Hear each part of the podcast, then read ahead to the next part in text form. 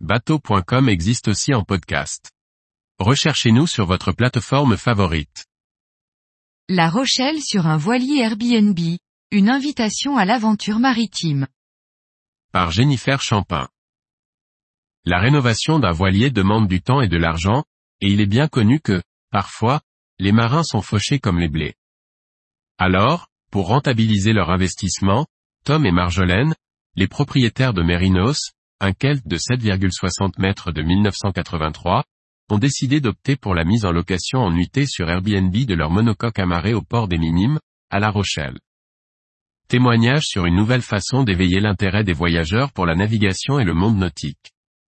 Point névralgique de notre rencontre, le port de plaisance des Minimes à La Rochelle se présente comme l'un des plus grands d'Europe avec plus de 5000 places à flot et 15 km de pontons, accueillant une myriade de voiliers de tous horizons. Parmi eux se trouve Mérinos, le Kelt de 7,60 mètres que Tom et Marjolaine proposent à la location sur Airbnb.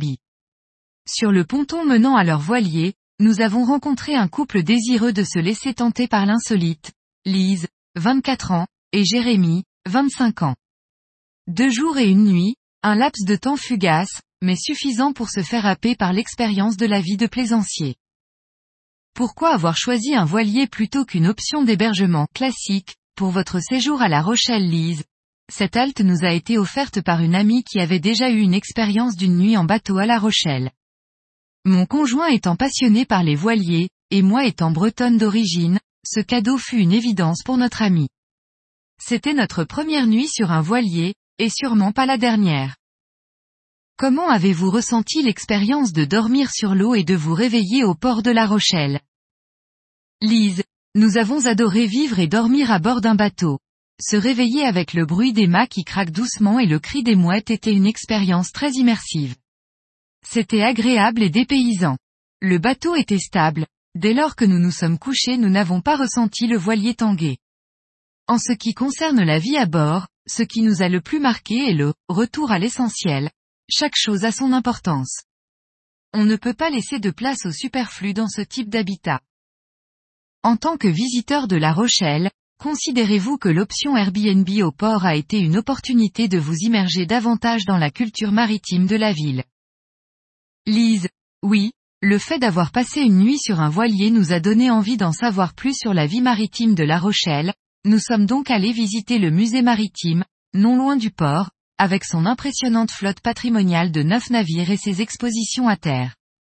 Même si nous n'avons pas eu l'occasion de prendre part à des activités en mer, nous envisageons de découvrir le célèbre Fort Boyard lors de notre prochain séjour.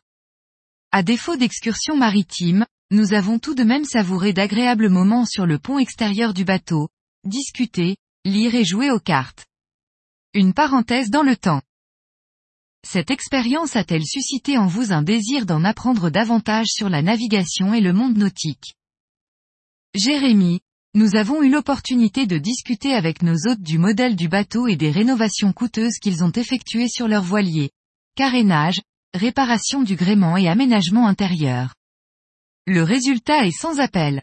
Et puis, proposer Mérinos en Airbnb leur permet non seulement de continuer à vivre leur passion, mais aussi de partager cette expérience singulière avec des voyageurs comme nous. Pour Lise et moi, c'était une véritable aubaine de pouvoir en profiter. J'ai toujours voulu avoir un voilier et ce séjour me l'a confirmé. Il ne me reste donc plus qu'à apprendre à naviguer. J'envisage de passer prochainement le permis côtier. En ouvrant les portes de leur voilier à la location, Tom et Marjolaine permettent ainsi à des voyageurs enthousiastes de prendre part à une expérience authentique et de goûter au début de la vie en mer. Hier, tandis que le soleil se couchait sur le pont de Mérinos, Lise et Jérémy s'offraient le plaisir de savourer des huîtres locales accompagnées d'un vin blanc rafraîchissant. Dans cette ambiance apéritive, ils nous ont confié avoir, d'or et déjà, évoqué ensemble leurs aspirations d'indépendance et de voyage sur l'océan.